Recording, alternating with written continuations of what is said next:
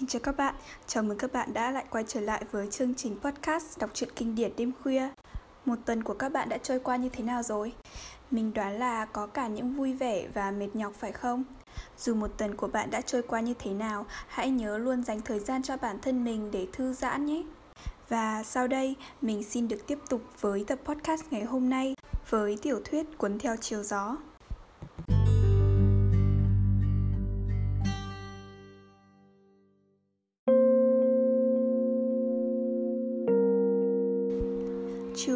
14 Đầu mùa hạ năm 1863, hy vọng lại dâng cao trong lòng mọi công dân miền Nam. Mặc dù phải sống khắc khổ và thiếu thốn, mặc dù phải chịu nạn đầu cơ tham nhũng, không quản ngại chết chóc, bệnh tật và cảnh thảm não của hầu hết mọi gia đình, miền Nam một lần nữa lại tuyên bố chỉ một trận thắng nữa là chiến tranh kết thúc. Và lần này, lòng hân hoan tin tưởng còn mãnh liệt hơn mùa hạ năm qua. Quân Yankee không phải dễ bị đập tan, nhưng rồi chúng sẽ bị đập nát. Giáng sinh năm 1862 là một đại lễ vui mừng cho Atlanta và cho cả miền Nam. Quân đội liên bang miền Nam đã ghi được một chiến thắng lẫy lừng trong trận Fredericksburg và quân Yankee đã thất bại thảm hại với hàng ngàn người thương vong. Bởi thế, mọi người đều hớn hở trong mùa Giáng sinh đó, hớn hở và tạ ơn Chúa đã đổi ngược tình thế. Đoàn quân mặc áo nhuốm vải màu nâu đã tỏ ra thiện chiến, các tướng lĩnh đều chứng tỏ đầy dũng khí và mọi người đều hiểu rằng chiến dịch mùa xuân sắp tới, bọn Yankee sẽ hoàn toàn bị đập tan. Mùa xuân tới, chiến cuộc tiếp diễn. Tháng 5, quân đội liên bang lại thắng lớn ở Chancellorsville, miền Nam gieo hò hớn hở. Trong một trận gần hơn, cuộc đột kích của đoàn kỵ binh Bắc Mỹ bị đánh tan, thiên hạ lại cười đùa, vừa vỗ vào lưng nhau vừa nói. Đúng vậy mà, khi lão tướng Nathan Bedford Forrest chịu khó ra tay là chúng nó chỉ có đường chết. Hạ tuần tháng 4, đại tá Strait và 1.800 kỵ binh Yankee bất ngờ kéo vào Georgia, định đánh úp Rome, thành phố nằm cách 60 dặm bắc Atlanta.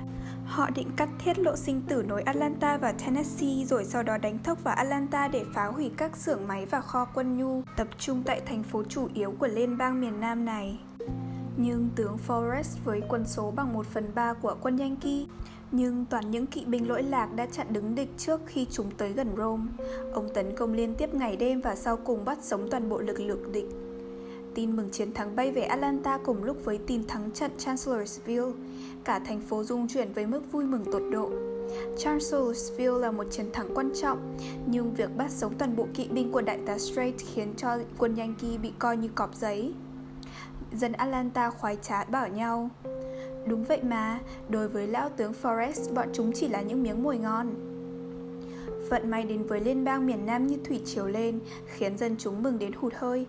Nhưng thật ra, quân Yankee dưới quyền tướng Grant đã vây hãm Vicksburg từ trung tuần tháng 5 và sự thật là miền Nam đã mất mát lớn lao vì bức tường đá.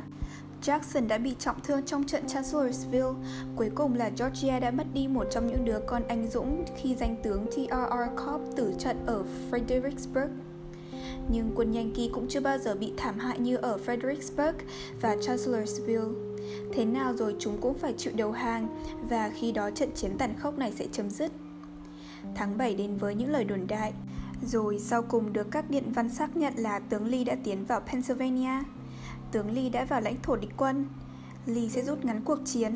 Đây chính là cuộc chiến sau cùng. Atlanta sung sướng tột độ và nóng lòng phục hận. Bọn Yankee sẽ hiểu thế nào là chiến tranh trên đất nhà, sẽ thấy những đồng lúa phỉ nhiêu bị tàn phá, châu bò bị cướp đoạt, nhà cửa bị thiêu hủy, trai tráng bị cầm tù và đàn bà trẻ con đói khát. Hành động của quân Yankee ở Missouri, Kentucky, Tennessee và Virginia ai cũng rõ.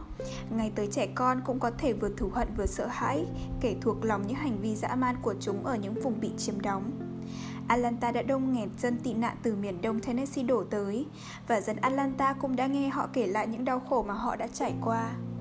Ở đó, người trung thành với liên bang miền Nam rất ít và bàn tay chiến tranh đã nặng nề giáng xuống đầu họ cũng như đã giáng xuống những tiểu bang dọc theo đường danh Nam Bắc. Láng giềng tố cáo lẫn nhau và anh em sát hại nhau.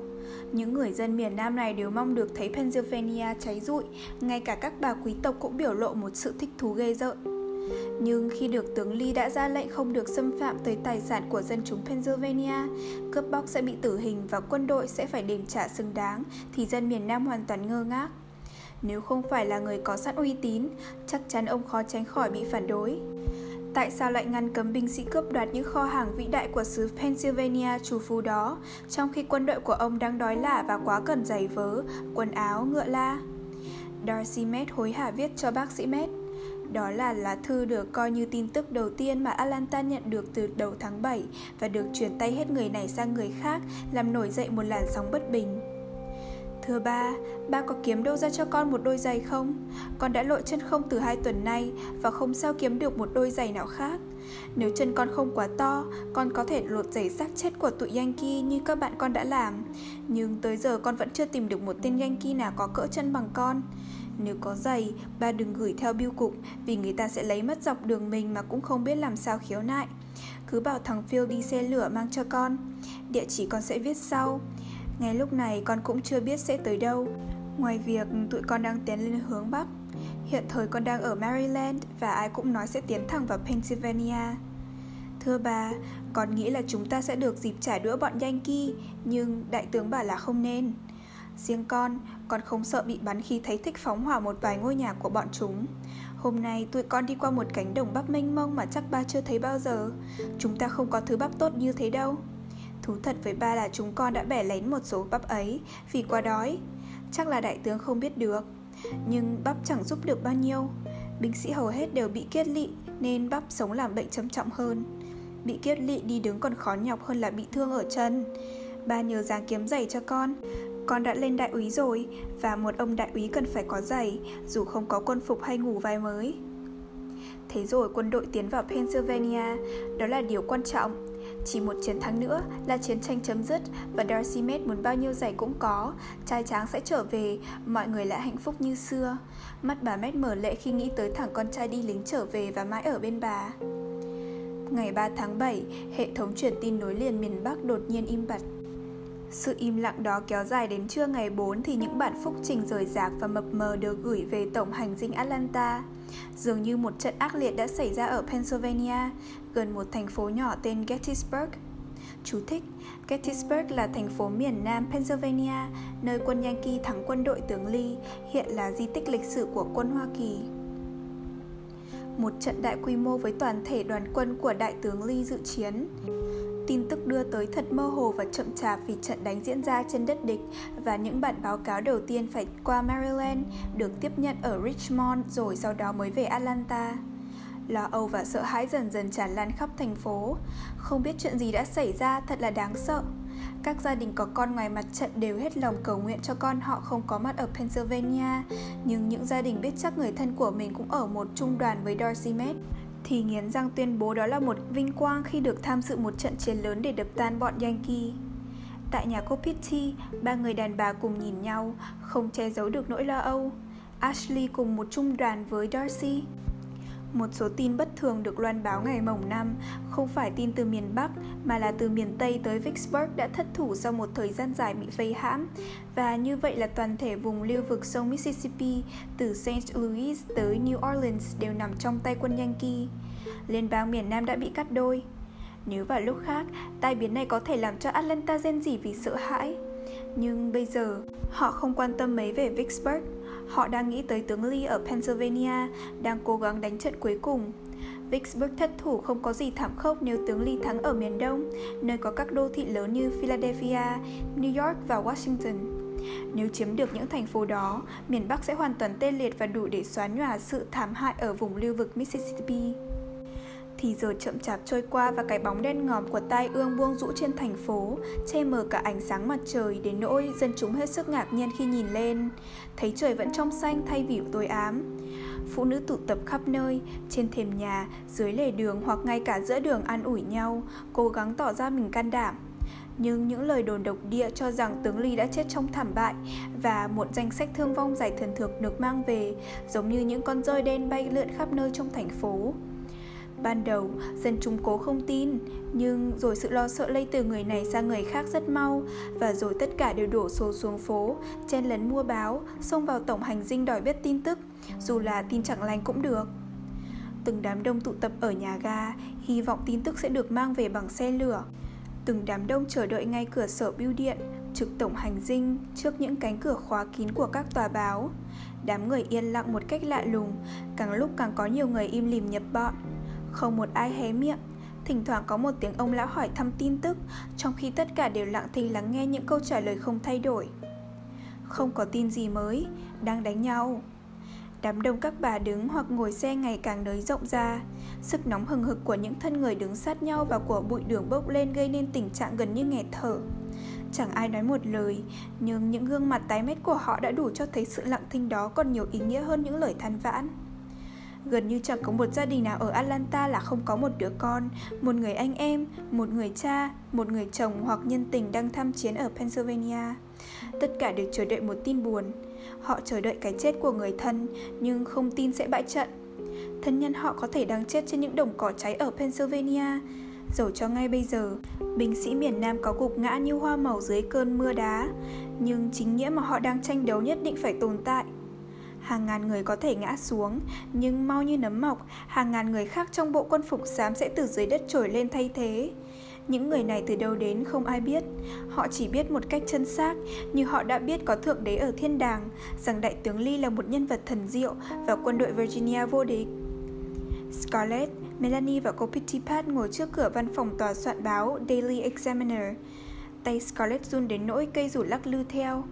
Cô Pitty thì quá bấn loạn, nhưng Melanie thì cứ ngồi yên như pho tượng, chỉ có đôi mắt là càng lúc càng mở to hơn. Cử động duy nhất của Melanie trong hai giờ lìa là lấy lọ thuốc khỏe trong túi trao cho cô Pitty. Và lần đầu tiên, Melanie nói với cô mình bằng giọng ngang ngang. Đây, cô cầm lấy đi và ngửi khi nào cảm thấy muốn xỉu. Cháu cho cô biết là nếu cô xỉu, cháu sẽ bảo bác Peter chở cô về nhà một mình Vì cháu không thể rời chỗ này trước khi cháu nghe tin về Cháu nghe tin và cháu cũng không thể để Scarlett rời khỏi chỗ này Scarlett không có ý định rời nơi mà nàng có thể biết những tin tức đầu tiên về Ashley Không bao giờ, dù cô Pitty sắp chết cũng mặc, nàng không thể rời khỏi chỗ này Ashley đang chiến đấu ở một nơi nào đó, có thể đã chết và chỉ có tòa soạn tờ báo này mới có thể là nơi nàng biết ra sự thật Nàng nhìn quanh đám đông, nhận ra các thân hữu và láng giềng. Bà mét mũ lệch qua một bên đang ôm trong lòng đứa con trai 15 tuổi, thằng Phil. Chị em McClure đang cố mím chặt đôi môi run rẩy để che hàm răng hô. Bà Elsing ngồi thẳng như một bà mẹ xứ Sparta, nếu không vì mấy chiếc kẹp tóc cài rối loạn khó mà đoán được nỗi lo cuồng cuồng mà bà đang che giấu. Và Fanny Elsing mắt trắng bệch như xác chết. Chắc chắn không phải lo cho ông anh hưu của cô, mà có lẽ là vì một ý trung nhân nào đó đang ở ngoài mặt trận mà không ai biết. Bà Meriwether ngồi trên chiếc xe vuốt ve bàn tay của Maybell. Maybell đã gần ngày sinh và dù được che khăn cẩn thận, cô ta cũng không khỏi xấu hổ khi phải ra ngoài trong tình trạng đó. Tại sao cô lại lo lắng quá vậy? Có ai nghe nói quân đội Louisiana tham chiến ở Pennsylvania đâu? Anh chàng Duaf của cô chắc lúc này vẫn còn yên lành ở Richmond mà. Người ở ngoài rìa đám đông bỗng nhốn nháo lên Họ nhường chỗ cho Red Butler đang cẩn thận cho ngựa tiến về phía cô Pitty Scarlett nghĩ thầm. Hắn gan lắm nên mới dám tới đây mà không sợ đám đông có thể xé xác hắn ra vì cái tội không có quân phục. Khi Red tới, Scarlett nghĩ có thể chính nàng là người đầu tiên xé nát hắn ra. Tại sao hắn dám ngồi trên con ngựa quý kia với đôi giày bóng loáng và bộ đồ nỉ trắng thật xinh, mặt mày nhẵn nhụi, miệng phì phèo một điếu xì gà đắt tiền, trong khi Ashley và những chiến sĩ khác đang đi chân không, mình đẫm mồ hôi, đói khát và bụng sình lên vì các chứng đau ruột. Nhiều ánh mắt gai gắt ném về phía hắn khi hắn chậm chạp lên lỏi qua đám đông. Mấy ông già lầm bầm trong miệng. Và bà Meriwether, người không hề sợ bất cứ thứ gì, đứng bật lên và hét lớn với một giọng tối độc. Thằng đầu cơ!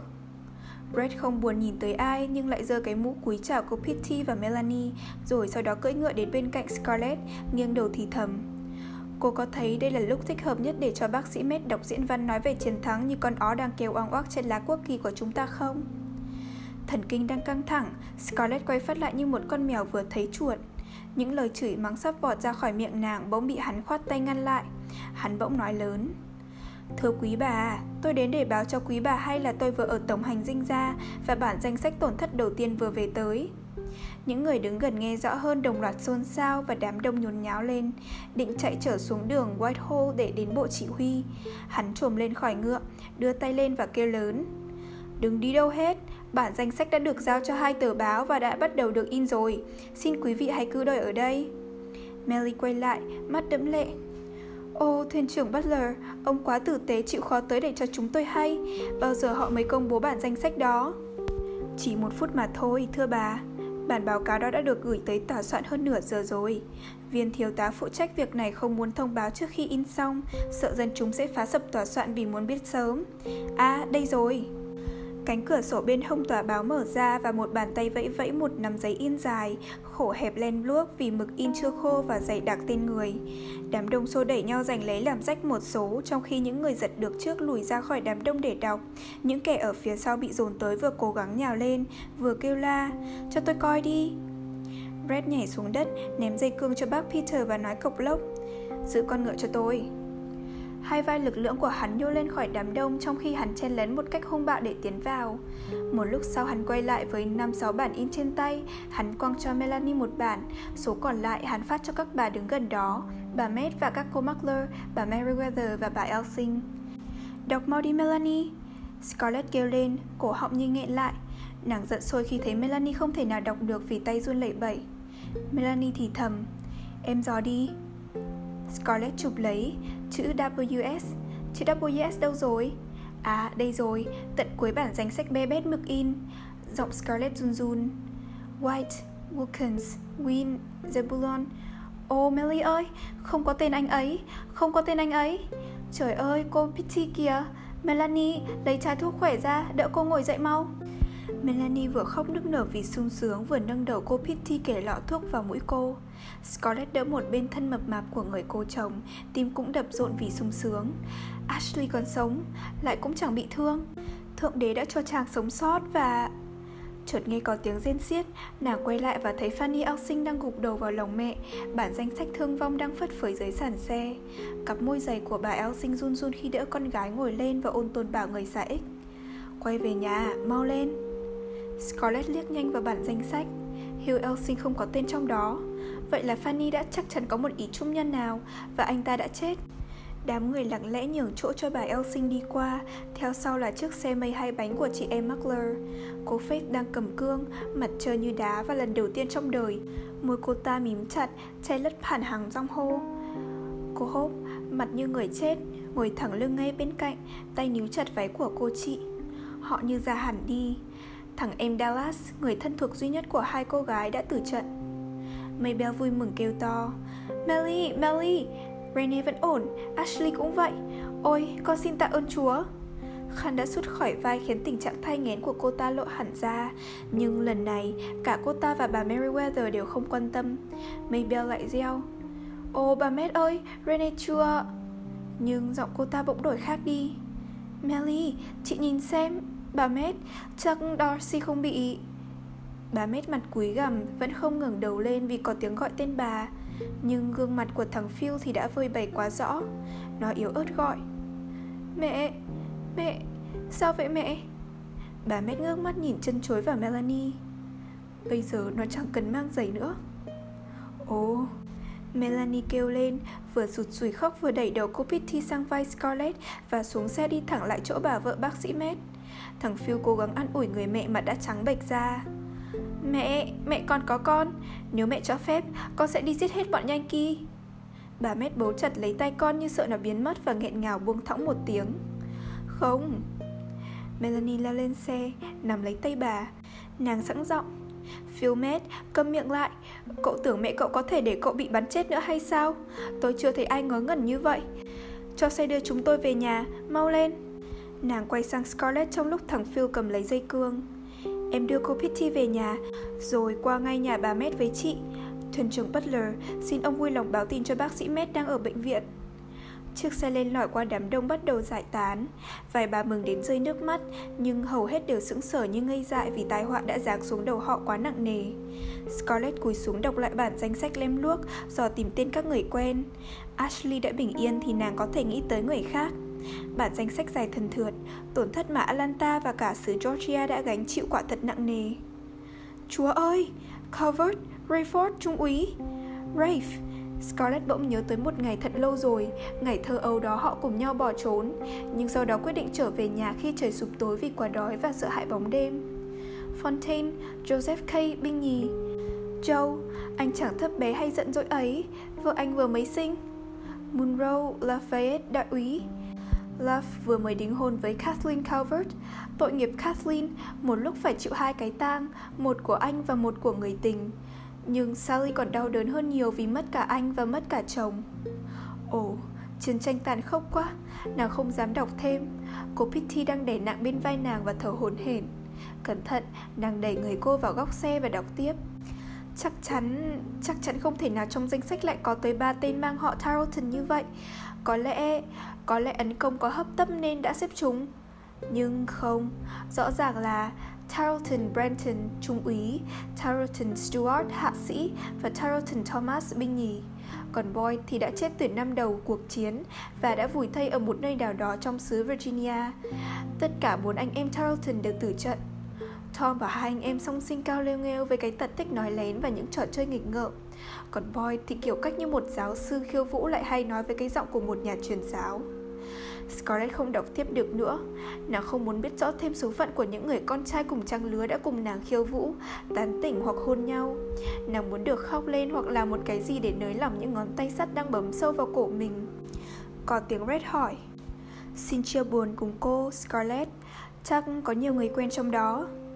Nàng giật mình vì đã quên mất hắn vẫn còn ở đây Rồi gật đầu và gượng gạo đáp Hầu hết mọi gia đình trong hạt của tôi Và tất cả tất cả bốn anh em Charlton.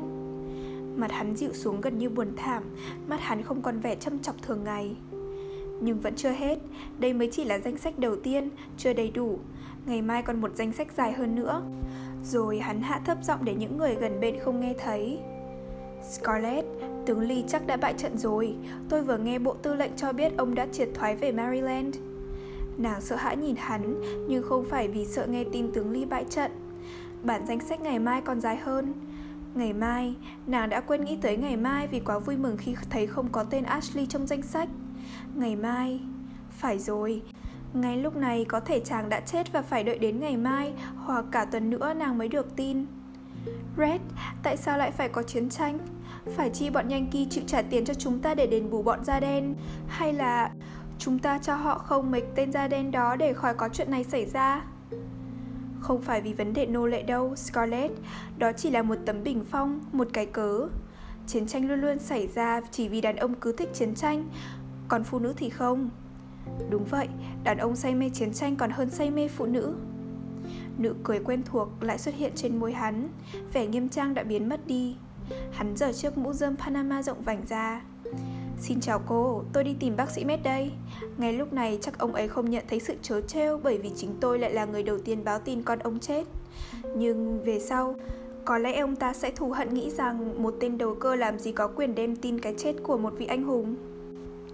Scarlett dìu cô Pitty vào giường sau khi cho uống một ngụm rượu hầm nóng. Nàng giao cho con bếp và Prissy săn sóc cô rồi thẳng đến nhà bác sĩ Med Bà Med và thằng Phil đã lên lầu chờ bác sĩ trở về. Chỉ có Melanie ngồi trong phòng khách, Nói chuyện nho nhỏ với một số láng giềng đến chia buồn. Melanie đang bận rộn sửa lại chiếc áo tang mà bà Elsing vừa cho bà Med mượn. Trong nhà đã nồng nặc mùi hăng hắc của quần áo đang được nhuộm đen. Chị bếp vừa thút thít khóc, Vừa cho quần áo của cả gia đình bác sĩ Med vào thùng giặt to lớn. Scarlett hỏi nhỏ, Bà ấy thế nào? Melanie đáp, Không một giọt nước mắt. Thật là đau đớn khi một người đàn bà không thể khóc được. Chị hiểu tại sao đàn ông có thể chịu đựng hết mọi thứ mà không khóc. Chị đoán là họ nhiều nghị lực và can đảm hơn mình. Bà ấy nói sẽ tự mình đi Pennsylvania để mang xác Darcy về. Bác sĩ Matt không thể bỏ bệnh viện được. Như vậy nguy hiểm lắm. Sao không để thằng Phil đi? Bà ấy sợ cậu ta sẽ đầu quân. Nếu không có bà theo sát một bên.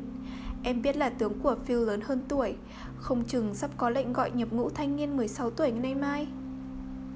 Lần lượt số người đến chia buồn đều cáo từ Chỉ còn Scarlett và Melanie ở lại may vá trong phòng khách. Melanie buồn nhưng điềm tĩnh Nước mắt nhỏ giọt xuống mảnh vải trên tay. Hiển nhiên là cô không nghĩ rằng chiến trận vẫn còn tiếp diễn Và biết đâu Ashley cũng đã chết rồi. Scarlett đang lưỡng lự không biết có nên thuật lại với Melanie những lời của Red hay là giữ kiến riêng mình. Cuối cùng, nàng quyết định không nói ra.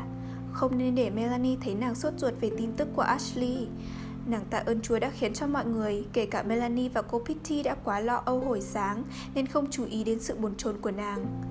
Sau một lúc lâu im lặng, họ bỗng nghe có tiếng động bên ngoài. Bác sĩ Med đang xuống ngựa, vai ông sệ xuống, đầu quý thấp đến nỗi trỏm dâu xám xòe ra ở ngực như cánh quạt. Ông chậm chạp vào nhà, đặt mũ xuống và cặp xuống, hôn hai cô gái rồi mệt nhọc lên thang lầu. Một lúc sau, Phil chạy xuống. Scarlett và Melanie muốn bắt chuyện nhưng cậu ta đã đi thẳng ra thềm nhà và ngồi xuống ôm đầu. Melly thở dài. Cậu ấy giận vì bị cấm đi đánh giặc. Mới 15 tuổi. Ồ, Scarlett, được một đứa con như vậy chắc thích lắm. Scarlett đang nghĩ tới Darcy, nói cộc lốc. Rồi để cho người ta giết nó hả? Melly nói mau, Thà có một đứa con rồi nó có chết Còn hơn là không có đứa nào. Em không hiểu được đâu Scarlett Vì em đã có bé Wade. Còn chị... Ồ oh, Scarlett Chị thèm có con đến điên lên. Chị biết là em sẽ cho chị đáng tởm khi nói thẳng điều đó. Nhưng đó là sự thật và là ước ao duy nhất của đàn bà. Em cũng hiểu rõ điều đó mà. Scarlett cố dằn để khỏi cười lạt. Melanie nói tiếp. Nếu Chúa muốn Ashley phải Phải theo Chúa Chị có thể chịu được sự đau đớn đó mặc dù chị vẫn muốn chết theo anh ấy hơn. Nhưng Chúa sẽ ban cho chị sức chịu đựng. Có điều là chị sẽ không chịu đựng nổi nếu Ashley chết mà chị không có đứa con nào để an ủi chị. Scarlett, em may mắn lắm. Mất Charlie nhưng em còn có con của nó. Còn chị, nếu mất Ashley, chị chẳng còn lại gì cả. Scarlett tha thứ cho chị. Đôi khi chị ghen với em Ghen với tôi. Scarlett kêu lên với mặc cảm phạm tội vì em có một đứa con trai Còn chị thì không. Nhiều lúc chị muốn nghĩ Wade là con của chị. Ôi chị ước ao có con. Ôi tưởng chuyện gì? Scarlett thở ra nhẹ nhõm. Nàng liếc nhìn khuôn mặt đỏ bừng của Melanie đang cúi xuống trồng đồ may dở. Melanie mong có con nhưng thân hình không đủ tầm vóc để mang thai. Melanie chỉ cao hơn đứa bé 12 tuổi một chút, xương chậu hẹp và ngực lép. Hơn nữa, Scarlett không thích nghĩ tới chuyện Melanie có con. Nó lôi nàng tới nhiều ý nghĩ bực dọc khác. Melanie có con với Ashley cũng bằng như Scarlett đã bị tước đoạt đi một đặc quyền. Hãy bỏ qua cho chị những gì đã nói về cháu Wade. Em biết là chị thương nó như em thương vậy. Em không giận chị chứ? Scarlett sẵn giọng. Đừng ngớ ngẩn nữa. Tốt hơn, chị ra ngoài thềm an ủi thằng Phil đi, nó đang khóc đó.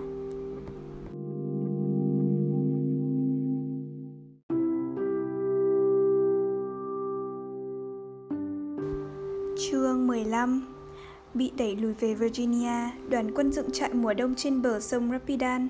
Chú thích, Rapidan là sông 70 dặm nam Virginia, phát nguyên từ dãy núi Blue Road, chảy theo hướng đông đổ về sông Rappahannock. Một đạo quân mệt lạ và gần như là kiệt quệ sau trận thảm bại ở Gettysburg. Và nhân dịp lễ Giáng sinh gần tới, Ashley được nghỉ phép về thăm nhà. Gặp lại chàng lần đầu sau 2 năm xa cách, Scarlett kinh hoàng trước những cảm xúc mãnh liệt của mình. Đứng trong đại sảnh 12 Oaks chứng kiến lễ cưới của nàng của Melanie, nàng tưởng sẽ không bao giờ nàng còn có thể yêu chàng tha thiết như vậy nữa. Nhưng bây giờ, nàng nhận ra những cảm xúc của nàng trong cái đêm xa xưa đó chỉ là một sự hờn giận của đứa bé được nuông chiều khi bị giật mất một món đồ chơi. Bây giờ tình cảm nàng càng mãnh liệt hơn sau những ngày dài mơ ước và nó cứ cháy phừng lên qua những lần dồn nén để khỏi phải nói ra. Ashley Wilkes với bộ quân phục và víu, phai màu, mái tóc vàng óng ngày trước đã úa màu vì nắng mưa. Hoàn toàn khác hẳn chàng trai nhàn nhã với đôi mắt mơ màng mà nàng đã yêu trong tuyệt vọng trước chiến tranh. Nhưng hình ảnh biến đổi này lại càng làm cho Ashley ngàn lần quyến rũ hơn. Màu da sạm nắng, Người gầy ốm bớt đi với bộ râu mép khoe vàng cong xuống hai bên mép theo kiểu kỵ binh là đường nét cuối cùng, khiến chàng trở thành hình ảnh kiểu mẫu của một người lính chiến. Chàng đứng thật thẳng theo lối nhà binh trong bộ quân phục cũ kỹ với khẩu súng lục nằm trong bao da, với bao gươm móp mép đập nhẹ vào cổ giày ống và mấy chiếc đinh thúc ngựa chiếu lờ mờ. Đó là đại tá Ashley Wills của quân đội liên bang miền Nam. Thói quen chỉ huy đã làm cho chàng có sắc thái tự tin điềm tĩnh, uy nghi và khóe miệng đã biểu lộ tinh thần cương quyết. Một cái gì mới lạ bao trùm đôi vai vuông vắn và một cái gì lạnh lùng ngời chiếu trong ánh mắt chàng.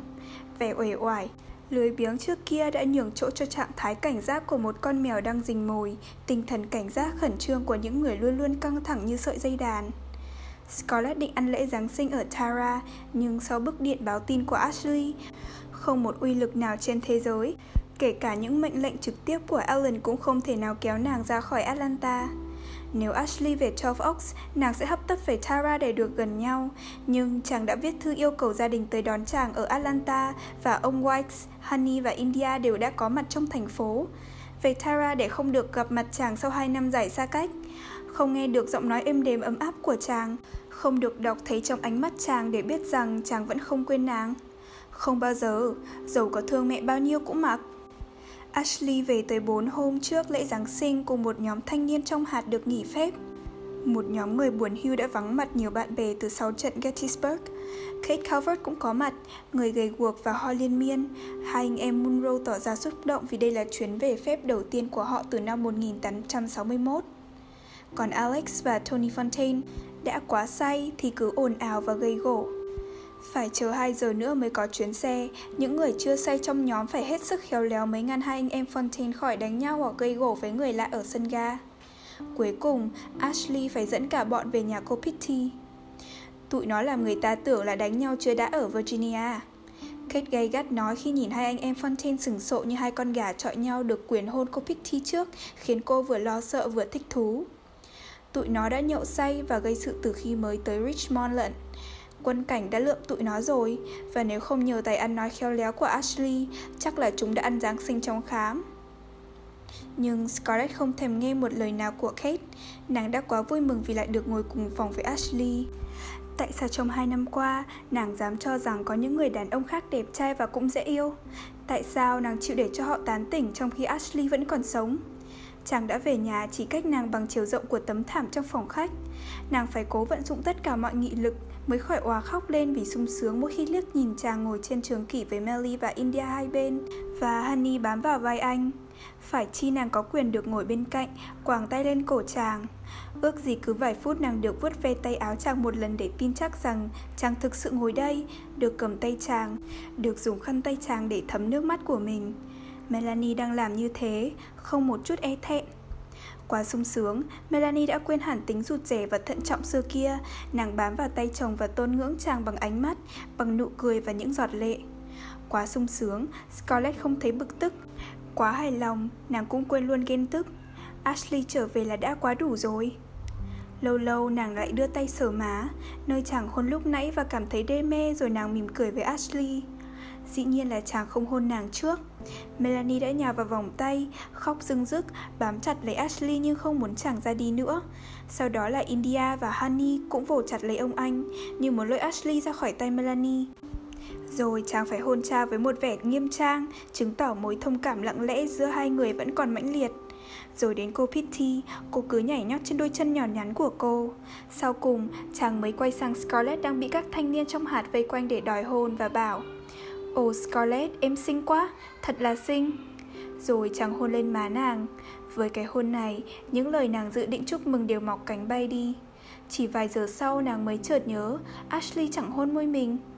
Rồi nàng sốt ruột tự hỏi Chàng có hôn môi mình chăng nếu chỉ có hai người ở riêng một chỗ Chàng ôm nghỉ lấy đầu nàng cùi xuống trong khi nàng phải nhón chân lên Và chàng cứ ôm như thế thật lâu và thật lâu sung sướng với ý nghĩ đó, Scarlett tin tưởng Ashley sẽ làm như vậy. Nhưng còn quá nhiều thì giờ, còn một tuần nữa kia mà. Chắc chắn nàng sẽ xoay sở để tiếp xúc riêng với chàng và sẽ thò thẻ hỏi. Anh còn nhớ những lần mình cưỡi ngựa dạo chơi trên các đường mòn bí mật của chúng mình không? Anh còn nhớ ánh trăng đêm đó sáng tỏ như thế nào khi chúng mình cùng ngồi trên thềm Tara và anh đọc cho em nghe một bài thơ không? Chúa ơi, chết chưa? Bài thơ đó tựa gì?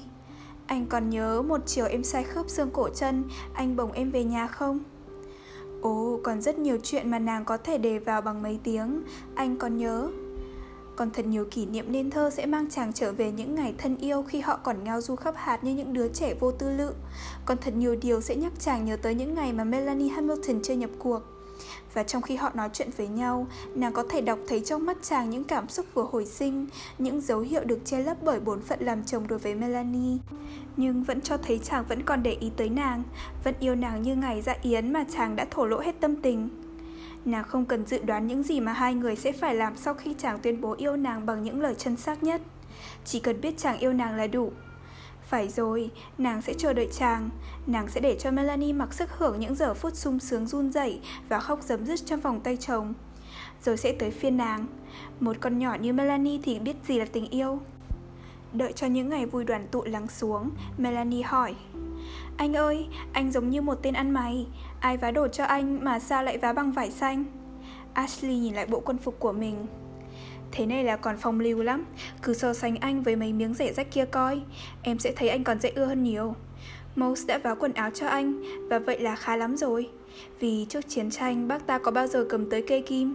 Còn mấy miếng vải xanh là đồ của tù binh Yankee. Thà mặc đồ vá vải khác màu còn hơn mặc quần bị thủng lỗ. Bảo anh ăn mặc như một tên ăn mày hả? Em phải cảm ơn Chúa là chồng em chẳng trở về nhà với hai bàn chân không? Tuần trước, đôi giày cũ mềm của anh đã mòn lẵn. Anh tưởng là phải quấn chân bằng bao bố để về nhà nếu không may mắn bắn hạ hai tên trinh sát Yankee. Giày của một trong hai tên đó lại may mắn vừa khít chân anh.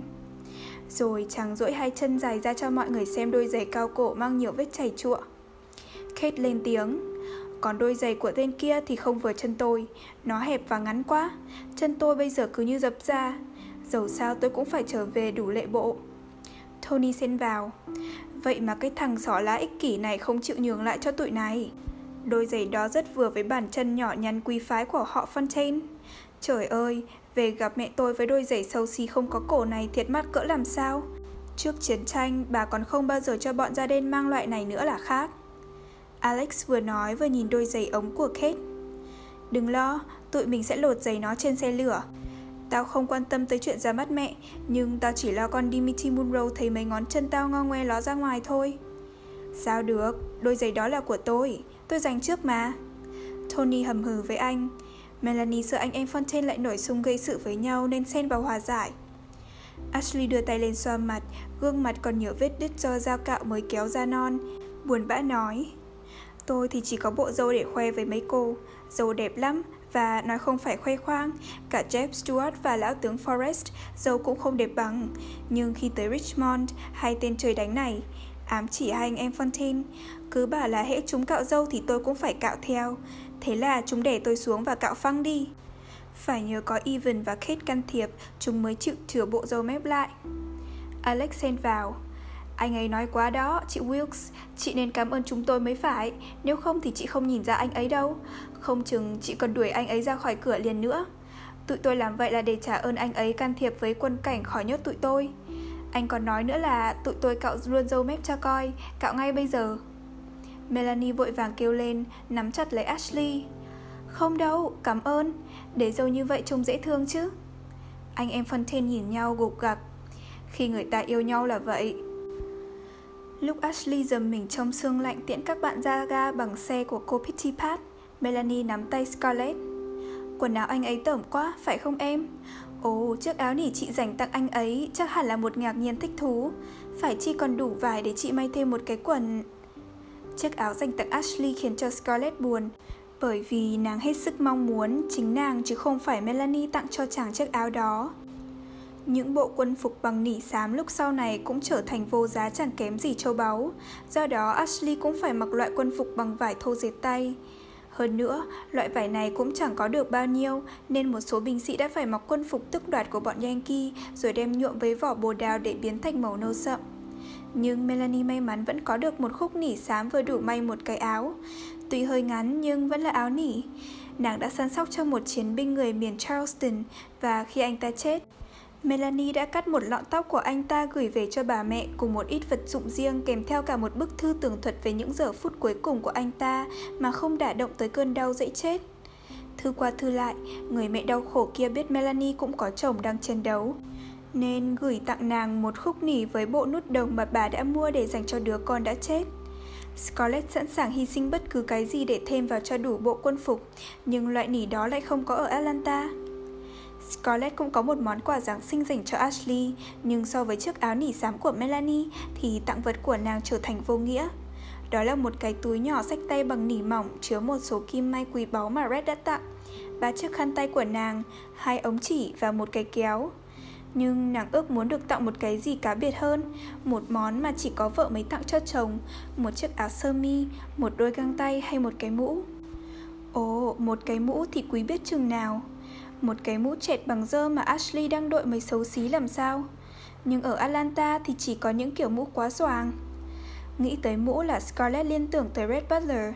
Hắn có quá nhiều mũ Mũ rơm rộng vành dùng để đội mùa hè, Các loại mũ hợp thời cho từng lễ hội, Mũ đi săn, Mũ vảnh quặp xuống màu nâu, Màu xanh hoặc màu đen. Tại sao hắn lại có nhiều mũ đến thế trong khi Ashley yêu quý của nàng phải đội nắng dầm mưa với chiếc mũ tả tơi? Nàng quyết định mình sẽ bắt Red tặng mình chiếc mũ nỉ đen mới của hắn. Mình sẽ kết quanh diềm mũ một sợi băng xám Và may vào đó phù hiệu của chàng. Nàng dừng lại khi nghĩ khó mà lấy được mũ nếu không giải thích cho Xuân sẻ. Nàng không thể bảo với Red là nàng cần có mũ để tặng Ashley. Hắn sẽ dựng máy lên một cách dữ dằn như vẫn thường làm mỗi khi nàng nhắc tới Ashley. Và rồi, muốn hay không, hắn cũng sẽ quyết liệt từ chối. Ồ, oh, mình có thể dựng đứng câu chuyện của một thương binh thảm khổ tại nhà thương đang cần mũ đó và Red sẽ không bao giờ biết được sự thật. Suốt chiều hôm đó, nàng tìm đủ cách để được gặp riêng Ashley, dù chỉ vài phút thôi. Nhưng Melanie lại cứ đeo dính bên chồng và India cùng Honey cứ nhướng đôi mắt thưa thớt lông mi lên nhìn theo ông anh của họ qua lại trong nhà. Ngay cả ông John Wilkes, hãnh diện vì con mình cũng không có dịp tâm tình riêng với Ashley. Bữa ăn tối cũng lại thế, mọi người cứ dồn dập hỏi chàng về tình hình chiến tranh. Chiến tranh? Chiến tranh là cái quái gì? Scarlett nghĩ là Ashley cũng chẳng buồn nói về chuyện đó.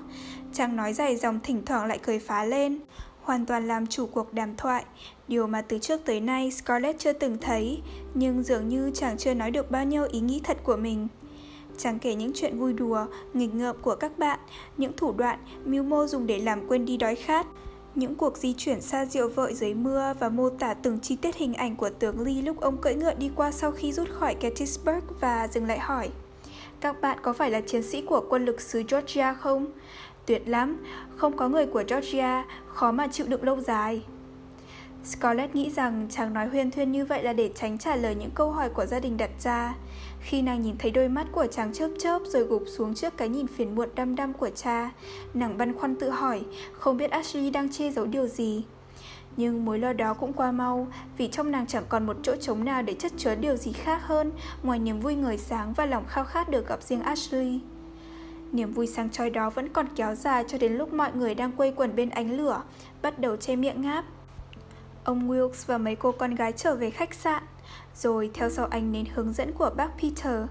Scarlett, Ashley, Melanie và cô Pittipat lên lầu, nàng chợt nghe thấy lòng lạnh buốt. Tới lúc đứng trên hành lang, Ashley mới thật là của nàng, chỉ là của nàng thôi. Dù cho tới xế chiều này, nàng cũng vẫn chưa nói được một lời riêng rẽ với chàng. Nhưng bây giờ, khi nàng vừa chúc ngủ ngon thì thấy má Melanie đỏ bừng lên.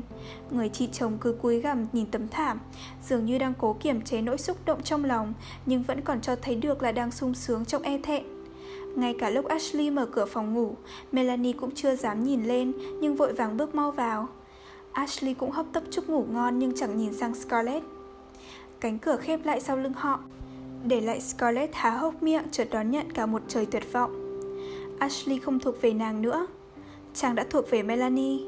Và cho tới khi nào Melanie còn sống, cô vẫn cứ chung phòng với Ashley rồi khép cửa lại, cách biệt hẳn với thế giới bên ngoài.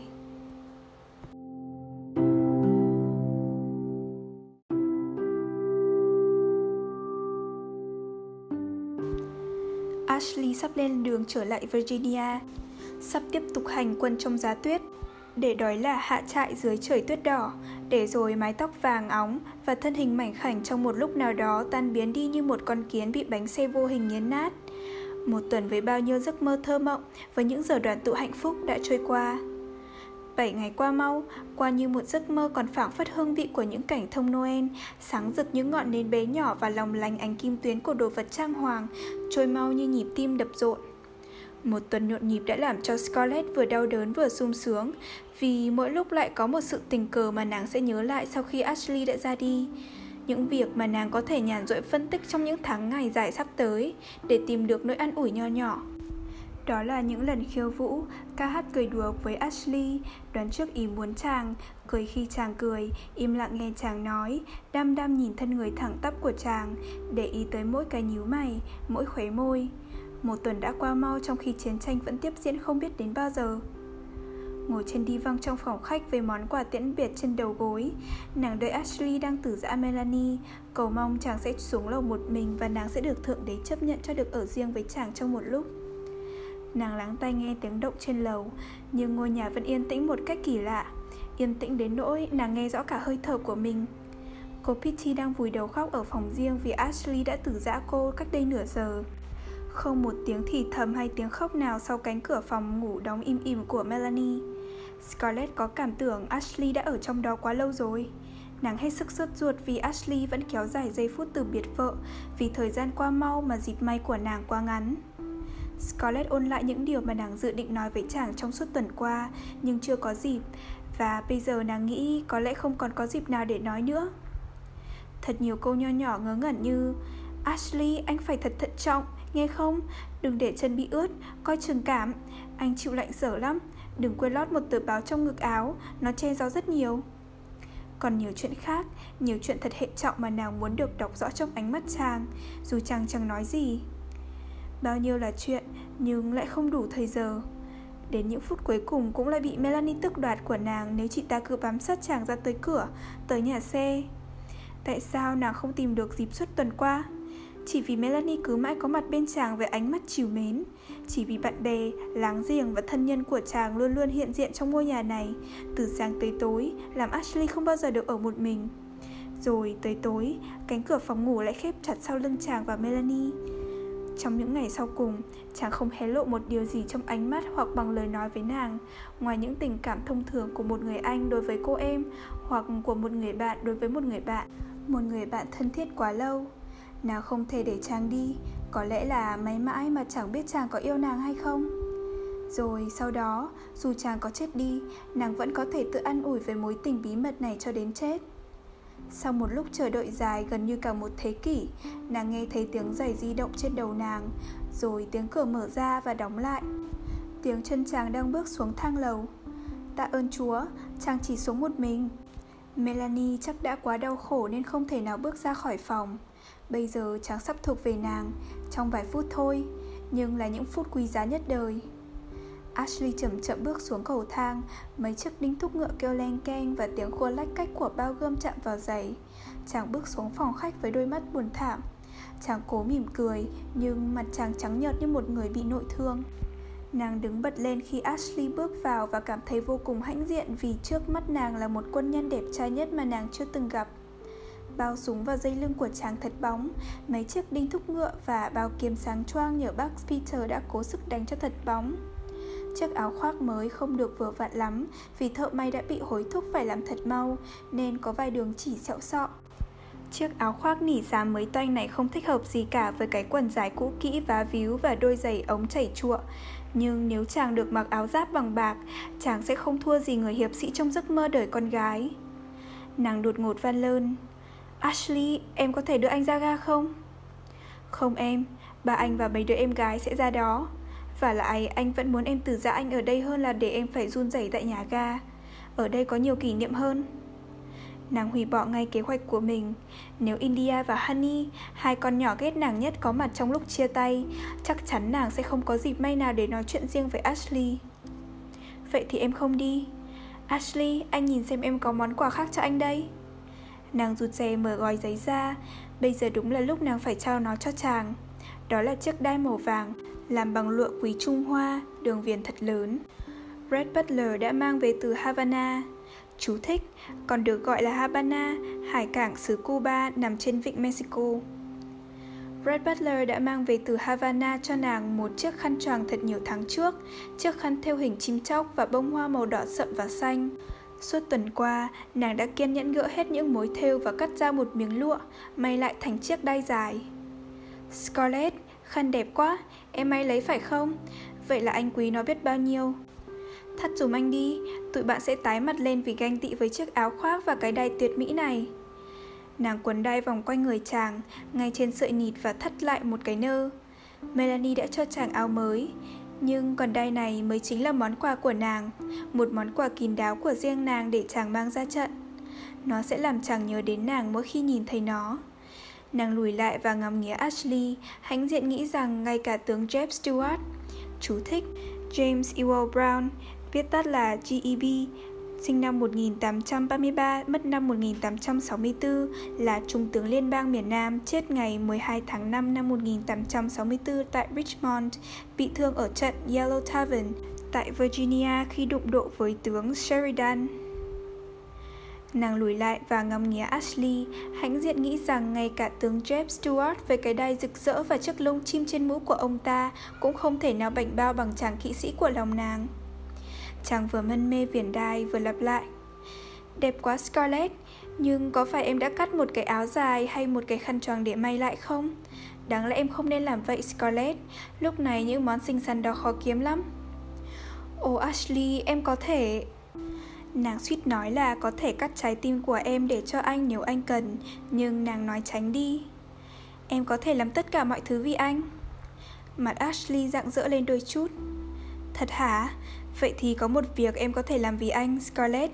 Đó là việc sẽ làm đầu óc anh thanh thản khi ở xa. Gì vậy anh? Nàng vui sướng hỏi, sẵn sàng hứa tất cả những chuyện vượt quá khả năng của mình. Scarlett, em giúp anh chăm sóc Melanie. Chăm sóc Melly Tim nàng như thắt lại Thì ra đó là lời khẩn cầu sau cùng của chàng Trong khi nàng ao ước được hứa những gì huy hoàng Đẹp đẽ hơn Scarlett bỗng giận sôi lên Đây là lúc của nàng với Ashley của riêng nàng. Vậy mà cái bóng xanh sao của Melanie cũng chen vào được. Sao chàng lại có thể nhắc tên Melanie trong lúc chia tay này? Sao chàng có thể yêu cầu nàng một việc như vậy? Ashley vẫn không chú ý tới vẻ tuyệt vọng của nàng Như ngày trước, chàng nhìn nàng với vẻ xa vắng Như đang nhìn một vật khác chứ không phải nàng. Phải, em hãy bỏ chút thời gian lo cho Melanie dùng anh. Chị em yếu đuối lắm mà không biết Và sẽ gầy guộc thêm vì lo săn sóc thương binh và may vá. Chị em còn nhút nhát lắm Ngoài cô Pitty Pat, chú Henry và em, Melanie không còn một người thân nào nữa, ngoại trừ họ Burr ở Macon. Nhưng họ là bà con quá xa, Cô Pitty, Scarlett, em đã rõ cô ấy như một đứa bé, còn chú Henry thì đã già. Melanie thương em nhiều lắm, không phải vì em là vợ của Charles mà vì... vì em chính là em. Melanie thương em như em ruột vậy. Scarlett, anh thường ngủ không yên khi nghĩ tới việc gì sẽ xảy ra nếu anh chết đi mà vợ anh chẳng có ai để trông cậy. Hứa với anh đi. Scarlett không tài nào nghe được đoạn cuối vì quá sợ lúc Ashley nói nếu anh chết đi. Mỗi ngày dò bản danh sách tổn thất là nàng muốn nghẹn thở, biết rằng mình sẽ mất tất cả nếu có chuyện gì xảy ra cho Ashley. Nhưng luôn luôn nàng vẫn nuôi ấn tượng, dù cho quân đội liên bang miền Nam có hoàn toàn bị tan rã đi nữa. Ashley vẫn không hề hấn gì, nhưng bây giờ chàng đã nói ra những lời bất thường. Nàng giận người vì sợ hãi, một sự sợ hãi đầy mê tín mà lý trí nàng không thể đánh đổ nổi. Dòng máu Ireland đã biến nàng thành con người sống theo trực giác, khiến nàng cảm thấy trước sự chết chóc và trong đôi mắt to màu xám của Ashley, nàng có thể nhìn thấy một nỗi buồn xa vắng mà nàng nghĩ rằng đó là dấu hiệu của một kẻ cảm thấy bàn tay lạnh buốt của tử thần đang chạm vào vai mình và đã nghe thấy tiếng kêu thảm thiết của nữ thần Banshee. Chú thích, Banshee là nữ thần trong cổ tục Gael Ireland, kêu la báo tin khi có người trong nhà sắp chết. Đừng nói vậy anh, Dù là nghĩ tới thôi cũng không nên. Đừng nói chuyện chết chóc. Kìa, anh đọc kinh mau đi. Ashley mỉm cười vì sự sợ hãi khẩn thiết trong giọng nói của nàng. Em hãy đọc kinh dùm anh và đốt luôn mấy ngọn nến đi. Nhưng Scarlett không thể trả lời vì đang kinh động bởi những hình ảnh tưởng tượng. Nàng thấy Ashley nằm chết dưới lớp tuyết Virginia, cách xa nàng Ashley lại tiếp tục nói, cũng bằng một giọng buồn bã, an phận, càng tâm thêm mối sợ hãi của Scarlett cho tới khi cơn sợ đó xóa nhòa lòng ghen tức và thất vọng. Anh nhờ em như vậy chỉ vì một lý do thôi, Scarlett. Anh không thể nào nói được những gì sắp xảy tới cho anh hay cho chúng ta. Nhưng khi ngày tàn, tới lúc đó anh đã ở cách xa đây, dù cho anh còn sống cũng vậy. Anh sẽ ở rất xa nên không thể nào chăm sóc cho Melanie được. Ngày... ngày tàn ngày tàn của chiến tranh, mà cũng là ngày tàn của thế giới. Ashley, chắc là anh không tin bọn Yankee sẽ đánh bại được chúng ta chứ? Suốt tuần nay anh đã nói là tướng Lee mạnh vô cùng mà. Suốt tuần qua anh luôn luôn nói dối như bao quân nhân khác khi về phép. Tại sao lại phải làm cho cô Pitty và Melanie lo sợ trước khi họ cần lo sợ? Đúng, Scarlett, anh nghĩ rằng bọn Yankee sẽ thắng ta. Gettysburg là bước đầu của ngày tàn. Người ở hậu phương không thể hiểu được. Họ không thể nào ý thức được chúng ta sẽ chịu đựng được bao lâu. Nhưng Scarlett, một số binh sĩ Anh đi chân không trong lớp tuyết dày ở Virginia, mỗi khi nhìn thấy bàn chân tê cóng quấn trong rẻ rách hay bao bố, hay nhìn những vết máu của họ đọng trên mặt tuyết, anh biết rằng anh còn một đôi giày nguyên vẹn. Thế là anh có ý định quăng nó đi để chân không như mọi người. Ồ Ashley, hứa với em là đừng quăng nó đi. Thấy những chuyện đó và nhìn vào quân Yankee là anh thấy tất cả đều phải kết thúc. Scarlett, quân Yankee mộ hàng ngàn lính ở Âu Châu. Phần đông đều là những tù binh bị bắt gần đây đều không nói được tiếng Anh. Họ là người Đức, người Ba Lan di cư, người Ireland nói tiếng Gaelic. Chú thích Gaelic là một phần của chủng tộc Celt sống ở Trung Âu Thái Cổ sau bị đẩy dần qua cao nguyên Scotland, đảo Ireland và Maine. Nhưng khi chúng ta mất đi một người lính, chúng ta không tìm được người thay thế. Giày hư cũng không có cách nào có được đôi giày khác. Chúng ta đang ở trước đường cùng. Làm thế nào có thể đương đầu nổi với cả thế giới? Nàng cuồng nhiệt nghĩ. Dầu liên bang miền Nam tan tành như cắt bụi, dù cả thế giới diệt vong cũng mặc. Chỉ cần chàng vẫn còn sống, em không thể nào sống nổi khi anh đã chết. Scarlett, anh không muốn em nói lại những gì anh vừa nói. Anh không muốn người thân của mình phải lo sợ. Phần em, không phải anh muốn cho em sợ khi nói những điều đó đâu. Anh chỉ giải thích tại sao phải nhờ em chăm sóc dùm Melanie thôi. Chị của em yếu đuối, còn em thì mạnh bạo. Biết được hai người nương tựa lẫn nhau, anh sẽ được yên lòng dù có chuyện gì xảy ra cho anh. Hứa với anh đi. Em xin hứa. Nằm đắp mau vì cảm thấy như tử thần đã xuất hiện sau lưng Ashley nên sẵn sàng hứa hết mọi điều. Ashley, Ashley, em không thể để anh đi, em đã mất hết can đảm rồi. Em phải can đảm lên. Giọng Ashley bỗng biến đổi, rền vang và thắm thiết. Chàng nói thật mau như đang khẩn nguyện một điều gì. Em phải có can đảm, nếu không làm sao anh chịu được. Scarlett sung sướng nhìn Ashley, tự hỏi có phải chàng muốn nói khi từ xa nàng, chàng cũng đau khổ. Mặt chàng xa sầm xuống như khi từ dã Melanie bước xuống thang lầu. Nhưng nàng không thể đoán được những gì Ashley đang nghĩ. Chàng cúi xuống, nâng mặt nàng lên và hôn vào trán. Scarlett, Scarlett, em thật hoàn toàn và có nhiều nghị lực. Em đẹp lắm, không phải chỉ đẹp ở khuôn mặt mà cả ở con người em, ở thân hình, tư tưởng cũng như ở tâm hồn. Đắm đuối vì những lời khen, vì sự va chạm của bàn tay chàng, Scarlett sung sướng thì thầm. Ồ Ashley, không một ai ngoài anh. Anh vui sướng khi nghĩ rằng có lẽ anh là người hiểu em nhiều nhất. Và anh có thể nhìn thấu những điều đẹp đẽ trong em mà người khác vì quá vô tình hay quá hấp tấp nên không nhận biết. Ashley ngừng nói, hai tay buông xuôi, nhưng mắt chàng vẫn dán chặt mắt nàng.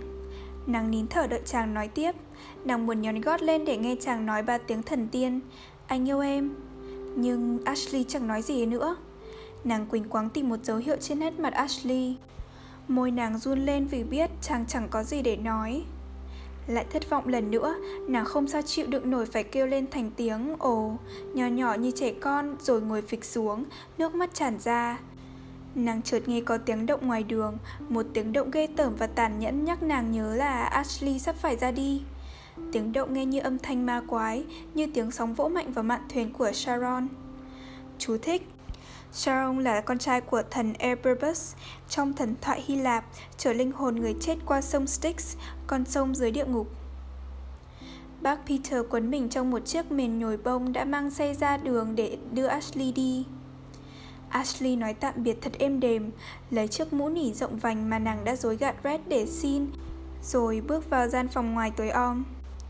Tay đặt trên nắm cửa, chàng quay lại nhìn nàng, một cái nhìn dài, sâu và ảm đạm như muốn khắc ghi những đường nét trên mặt, trên thân thể nàng. Qua màn lệ mờ, nàng vẫn thấy rõ mặt chàng và hơi thở như tắt nghẹn, Nàng biết chàng sẽ ra đi, ra đi khỏi sự lo lắng của nàng, khỏi căn nhà an toàn, ấm cúng, ra khỏi cuộc đời nàng và có lẽ mãi mãi sẽ không bao giờ còn nói lên những tiếng nàng mong đợi. Thời gian trôi mau như nước cuốn và bây giờ đã trễ rồi. Nàng hấp tấp chạy qua phòng khách bước ra nhà ngoài và bầu lấy chéo đai Ashley thì thào. Hôn em đi, hôn để từ biệt. Ashley nhẹ nhàng ôm nàng và cúi xuống. Môi chàng vừa chạm môi Scarlett, nàng đã quấn chặt cổ Ashley. Chàng ôm siết nàng một lúc. Rồi chiếc mũ rơi xuống sàn nhà và Ashley gỡ tay nàng ra nắm chặt. Không, Scarlett, không thể được. Scarlett nghẹn ngào. Em yêu anh, em vẫn luôn luôn yêu anh, em không bao giờ yêu ai cả. Em lấy Charlie chỉ vì chỉ vì muốn làm anh đau xót. Ôi Ashley, em yêu anh đến nỗi có thể đi bộ đến Virginia để được gần anh, để nấu ăn cho anh, đánh giày cho anh và chạy lông ngựa cho anh. Ashley, nói yêu em đi, em sẽ sống với những tiếng đó cho đến chết. Chàng đột nhiên cúi xuống lượm chiếc mũ lên và Scarlett nhìn thoáng mặt chàng. Một khuôn mặt ủ rũ mà nàng chưa hề nhìn thấy, Một khuôn mặt hoàn toàn mất hẳn vẻ xa vắng của ngày thường. Khuôn mặt đó đã chứng tỏ chàng yêu nàng Và sung sướng vì được nàng yêu, Nhưng đồng thời cũng bộc lộ một trạng thái giằng co giữa sự hân hoan kia Với nỗi xấu hổ và thất vọng. Giọng Ashley khản lại, Tạm biệt em. Tiếng mở cửa kêu lích kích, Một luồng gió lạnh ùa vào làm run rẩy tấm màn. Scarlett run bần bật nhìn theo chàng chạy vụt ra xe, Thanh kiếm long lanh dưới ánh sáng yếu ớt của mặt trời mùa đông. Hàng tua viền của chiếc đai kêu phần phật.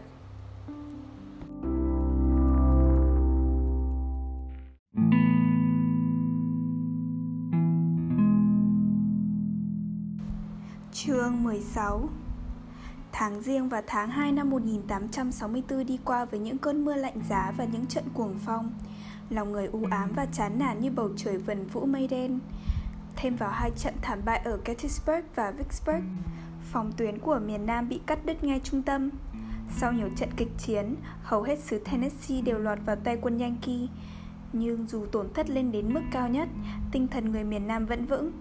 Thật ra hy vọng cao độ đã được thay thế bởi lòng kiên quyết Nhưng dân chúng vẫn còn tìm thấy được vài tia sáng bạc trong đám mây mờ. Thật vậy, quân Yankee đã bị đánh bại trong tháng 9 khi họ cố nương theo đà chiến thắng ở Tennessee để xông vào Georgia. Tại thành phố Chickamauga nằm về phía cực Tây Bắc tiểu bang đã có trận đánh đầu tiên trên lãnh thổ Georgia từ khi khởi chiến. Quân Yankee sau khi lấy được Chattanooga, chú thích là thành phố ở Tây Nam Tennessee nằm trên con sông cùng mang tên Tennessee. Quân Yankee sau khi lấy được Chattanooga đã cố gắng vượt núi tiến vào nội địa Georgia nhưng bị đẩy lùi với những tổn thất nặng nề. Atlanta và những tiết lộ của nó đã góp phần lớn vào chiến thắng Chickamauga, một chiến thắng vẻ vang của miền Nam. Trên những con đường sắt từ Virginia đến Atlanta rồi sang Tennessee, quân đoàn của tướng Longstreet đã được gấp rút đưa tới mặt trận. Trên khoảng tiết lộ dài hàng trăm dặm, xe lửa chạy không ngừng và toàn thể xe cộ tư nhân đều được trưng dựng. Atlanta nhìn theo từng chuyến xe lửa nối tiếp nhau băng qua thành phố, chở hành khách, hàng hóa và những chiếc xe không mui chở đầy nhóc binh sĩ la hét vang dần. Họ lên đường không kịp ăn ngủ, không ngựa, không xe cứu thương, cũng không xe tiếp tế, không dịp nghỉ ngơi. Họ nhảy từ xe lửa xuống và xông vào trận địa. Thế là quân Yankee bị đánh bật ra khỏi Georgia, đánh lui về Tennessee. Đây là một kỳ công trong cuộc chiến này. Atlanta hãnh diện và khoan khoái khi nghĩ rằng chính những thiên lộ của nó đã góp phần cho chiến thắng. Nhưng miền Nam cần phải giữ vững Chickamauga để nâng cao tinh thần ở đó vào mùa đông. Hiện thời không còn chối cãi là quân Yankee rất thiện chiến và hơn thế nữa, họ cũng có nhiều danh tướng. Grant đúng là một tên đồ tể, ông ta sẵn sàng nướng quân để đạt chiến thắng và chiến thắng luôn luôn nằm trong tay ông. Sheridan là danh tính tạo khủng khiếp trong lòng người dân miền Nam. Lại còn có một ông tướng nào đó tên Sherman hiện đang được nhắc tới rất nhiều. Tên ông ta đã nổi bật lên trong những trận chiến ở miền Tây và Tennessee, đồng thời cũng khét tiếng về mức độ cường bạo. Dĩ nhiên, không một ai trong các nhân vật đó có thể so sánh được với tướng Lee. Lòng người vẫn còn tin tưởng mãnh liệt vào đại tướng Lee và quân đội. Người ta vẫn còn mong đợi một chiến thắng sau cùng. Nhưng chiến tranh đã kéo quá dài, đã có biết bao nhiêu người chết, bao nhiêu người bị thương và tàn phế, bao nhiêu cô nhi quả phụ, và trước mắt là một cuộc chiến tranh dai dẳng đầy đau khổ, có nghĩa là còn nhiều người chết, nhiều người bị thương, nhiều cô nhi quả phụ. Tình trạng còn tệ hại hơn là dân chúng đã bắt đầu mất tin tưởng ở một số viên chức cao cấp trong chính phủ. Báo chí cũng đã bắt đầu công khai chỉ trích Tổng thống Davis và đường lối chỉ đạo chiến tranh của ông. Đã có những bất đồng giữa Tổng thống với nội các và những đường lối dị biệt giữa ông và các tướng lĩnh. Tiền tệ càng ngày càng mất giá với mức độ gia tốc. Giày vớ và quần áo đã khan hiếm rõ rệt, nhưng quân dụng, quân lương và thuốc men lại càng khan hiếm hơn. Sở Hòa Sa đòi hỏi những ca xe mới và những thiết lộ cần được sửa chữa ngay ở những nơi bị quân Yankee phá hủy. Trong khi đó, các tướng lĩnh ngoài mặt trận luôn luôn yêu cầu thêm một số tân binh, nhưng con số tăng viện càng ngày càng yếu kém.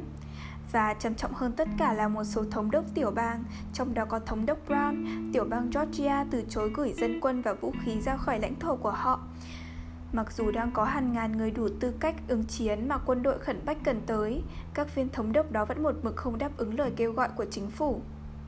Với đà tiền tệ mất giá, vật giá lại leo thang.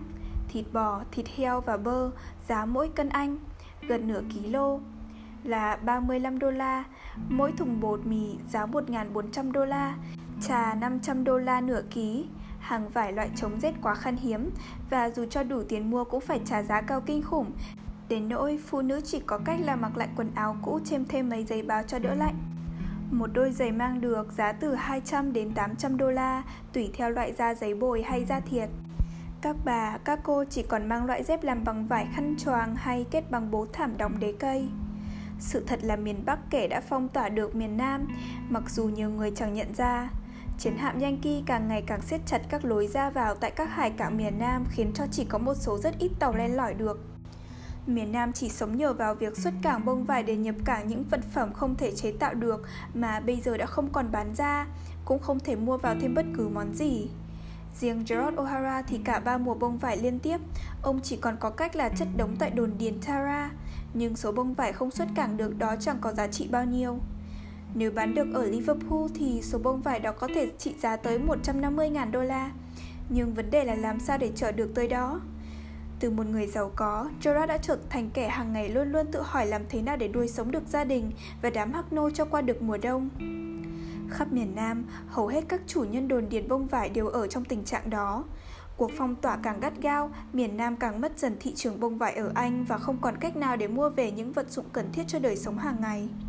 Hơn thế, miền Nam chuyên sống về nông nghiệp đang đương đầu với miền Bắc trong trận chiến rất cần tới những thứ mà trong thời bình họ không hề nghĩ tới.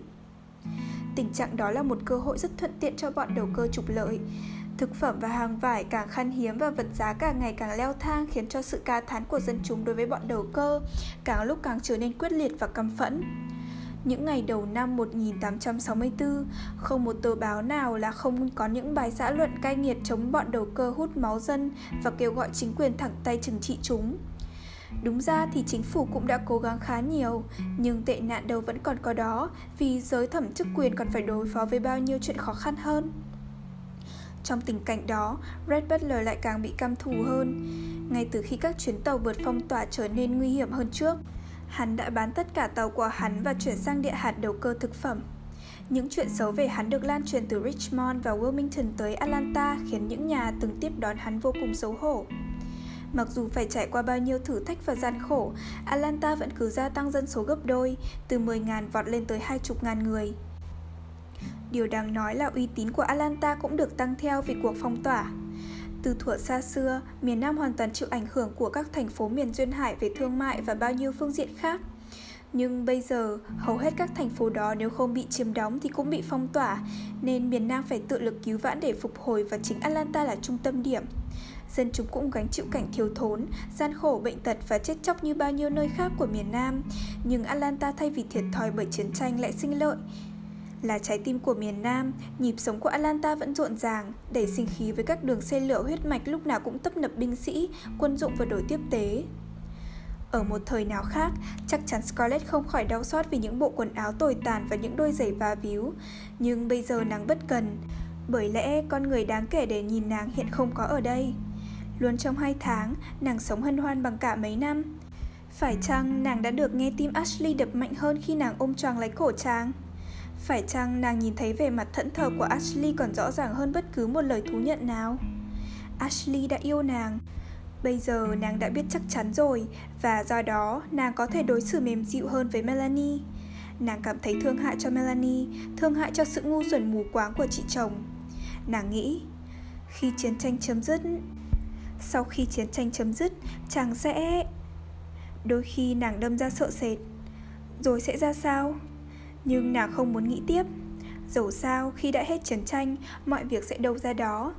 Nếu Ashley yêu nàng Chàng không thể tiếp tục sống chung với Melanie. Nhưng vấn đề ly dị Nàng không dám đặt ra. Là những tín đồ ngoan đạo Ellen và Gerald sẽ không cho nàng lấy một người đàn ông ly dị vợ. Làm như thế có nghĩa là từ bỏ giáo đường. Nghĩ tới nghĩ lui, Scarlett nhận thấy giữa giáo hội và Ashley, nếu phải lựa chọn, nàng sẽ chọn Ashley.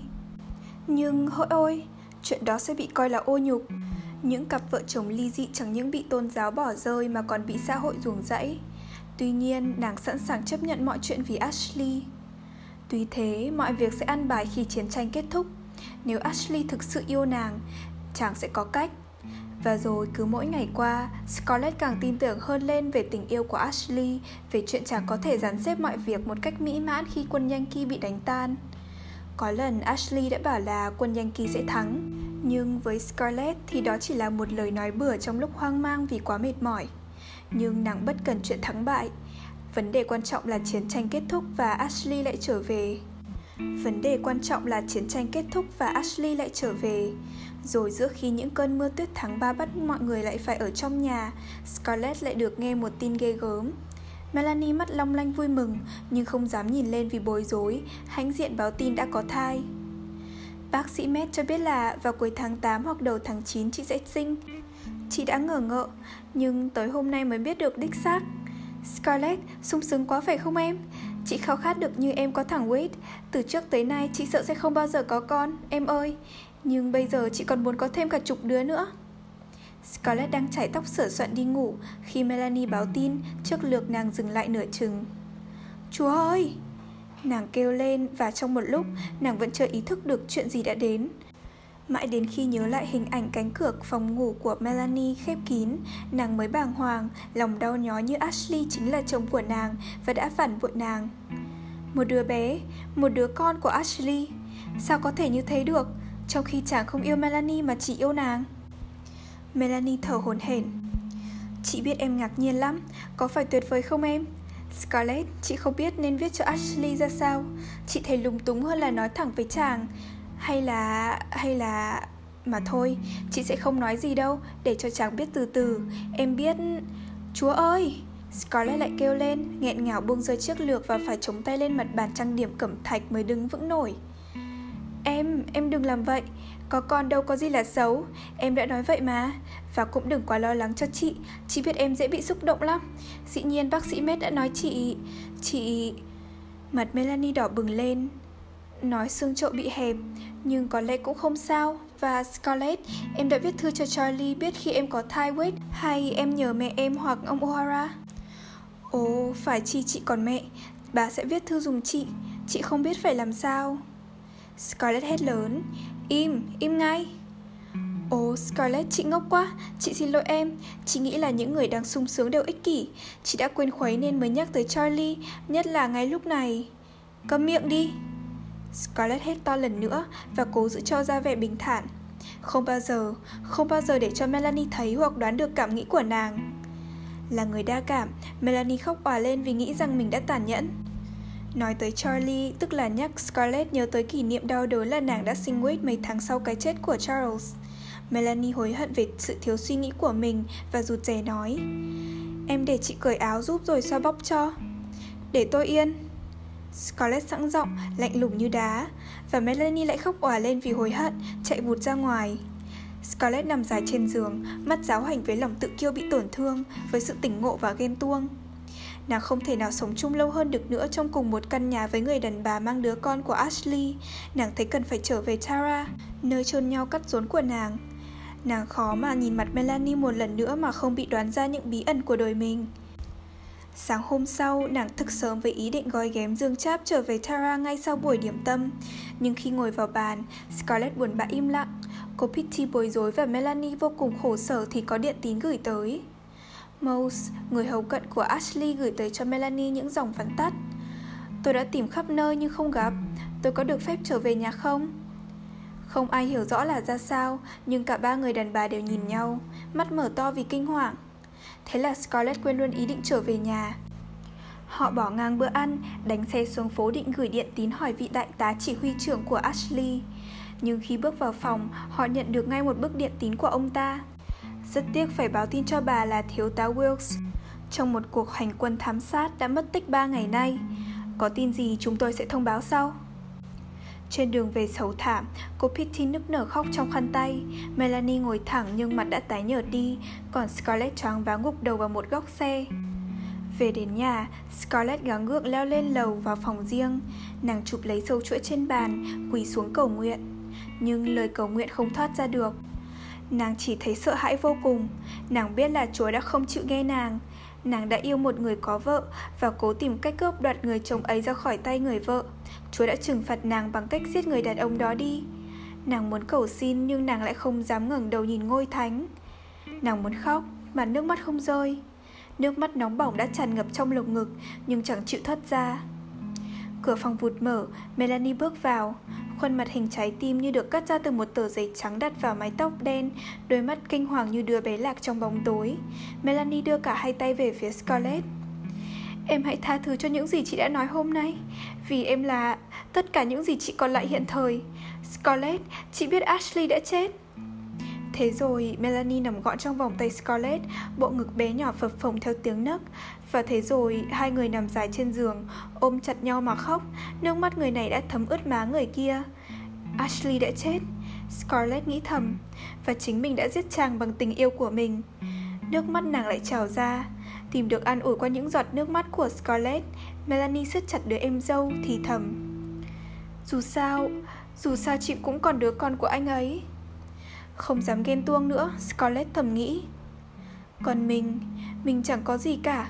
Không còn gì ngoài cái nhìn của chàng lúc giã từ Những bản báo cáo đầu tiên được ghi nhận là mất tích, coi như đã chết Và vì thế tên của Ashley nằm trong danh sách thương vong Melanie đánh điện cho đại tá Sloan hàng chục lần và cuối cùng nhận được một lá thư giải thích là Ashley dẫn một biệt đội đi thám sát rồi không thấy quay về.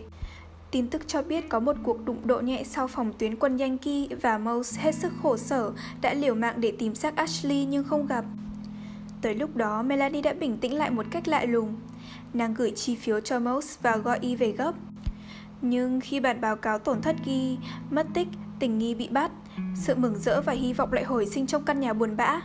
Khó mà lôi Melanie ra khỏi bưu điện được Và chuyến tàu nào cũng có nàng đứng trông thư Thai nghén đã làm nàng mệt mỏi Nhưng nàng vẫn không chịu nghe lời bác sĩ Med khuyên nàng nên nằm nghỉ ngơi Ý chí sắt đá đã chi phối con người nàng Khiến nàng cứ phải hoạt động luôn Ban đêm sau khi đã nằm thật lâu Scarlett vẫn còn nghe bước chân Melanie đi đi lại lại trong phòng bên cạnh Một chiều, bác Peter sợ hãi đánh xe đưa Melanie về nhà Có Red đi kèm Nàng đã ngất xỉu ngay trong sở bưu điện và Red tình cờ đi ngang đó, thấy vậy vội vàng tiếp tay đưa về.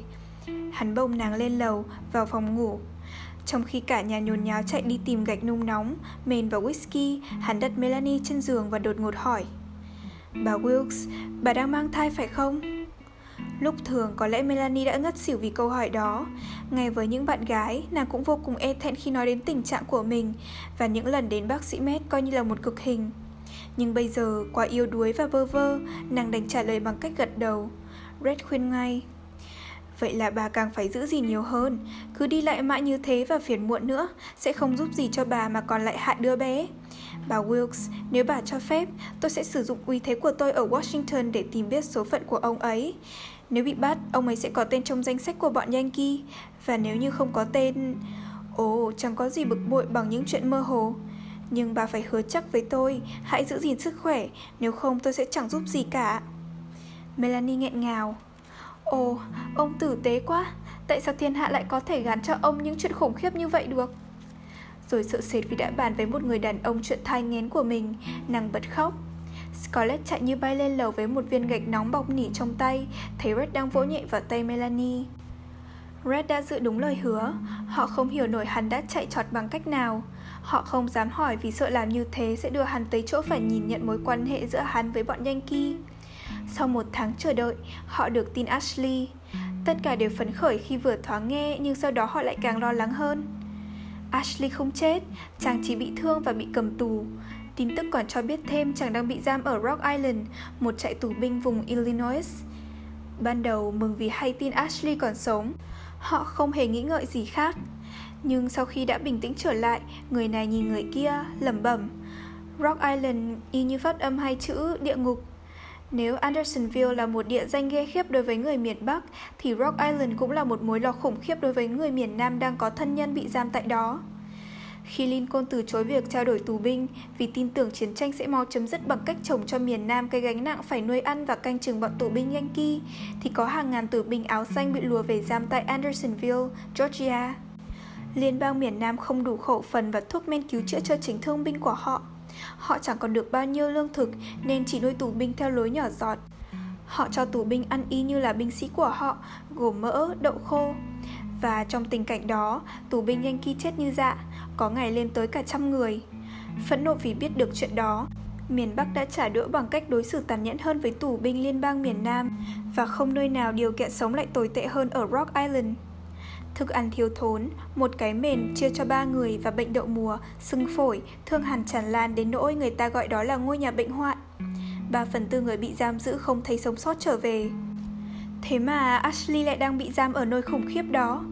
Ashley còn sống nhưng đã bị thương và bị giam tại Rock Island và tuyết chắc chắn đã dày đặc trên Illinois lúc chàng bị đưa tới đó. Biết đâu Ashley đã chết vì vết thương kia sau khi Red nhận được tin. Hay chàng đã chết vì bệnh đậu mùa. Hoặc chàng đang hôn mê vì bệnh sưng phổi hoành hành mà không mền đáp. Melanie rên rỉ. Thuyền trưởng bất lời ơi, còn cách nào khác ông có thể dùng uy thế của ông để xin trao đổi chồng tôi không?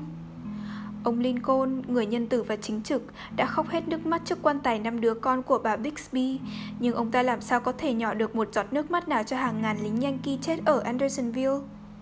Red chề môi tiếp. Chúng có chết hết, ông ta cũng chẳng cần. Lệnh đã ban ra là không sửa đổi lại được. Bà Wilkes, tôi, tôi quên cho bà hay sớm. Chồng bà đã có một cơ hội để thoát khỏi trại giam, nhưng ông ta từ chối. Melanie không tin. Ồ, không thể như vậy được. Nhưng có thật, quân Yankee cần một người đến các danh giới khai khẩn để đánh với dân da đỏ. Họ muốn lấy người trong số các tù binh liên bang miền Nam. Bất cứ tù binh nào tuyên thệ trung thành với họ và chịu phục vụ trong thời gian 2 năm sẽ được phóng thích và gửi ngay đến miền Tây. Nhưng ông Wilkes từ chối. Scarlett kêu lên, Ồ, sao anh ấy làm vậy? Tại sao không chịu tuyên thệ rồi sau đó đào ngũ về nhà? Melanie sửng sộ. Sao em dám gán cho anh ấy một hành động như vậy? Phản bội liên bang miền Nam một cách hèn hạ bằng lời thề trung thành với kẻ thù, rồi lại phản bội luôn cả lời thề của chính mình. Chị thấy thà anh ấy chết ở Rock Island còn hơn là nghe chồng chị thề thốt với quân Yankee. Chị rất hãnh diện nếu anh ấy chết trong tù, nhưng nếu anh ấy chịu thế, chị sẽ không bao giờ nhìn mặt nữa, không bao giờ. Dĩ nhiên là anh ấy sẽ phải từ chối. Lúc Brett ra cửa, Scarlett bực dọc hỏi. Nếu là ông, ông có tình nguyện đầu quân Yankee để thoát chết trong tù rồi sau đó có đào ngũ không? Còn cách nào hơn? Red cười, răng trăng bóng dưới hàng dầu mét. Vậy tại sao Ashley không chịu? Vì ông ấy là người quý phái. Nghe Red đáp, Scarlett không khỏi ngẩn người vì cái giọng đều cám và khinh miệt của hắn khi nói tới những tiếng người quý phái.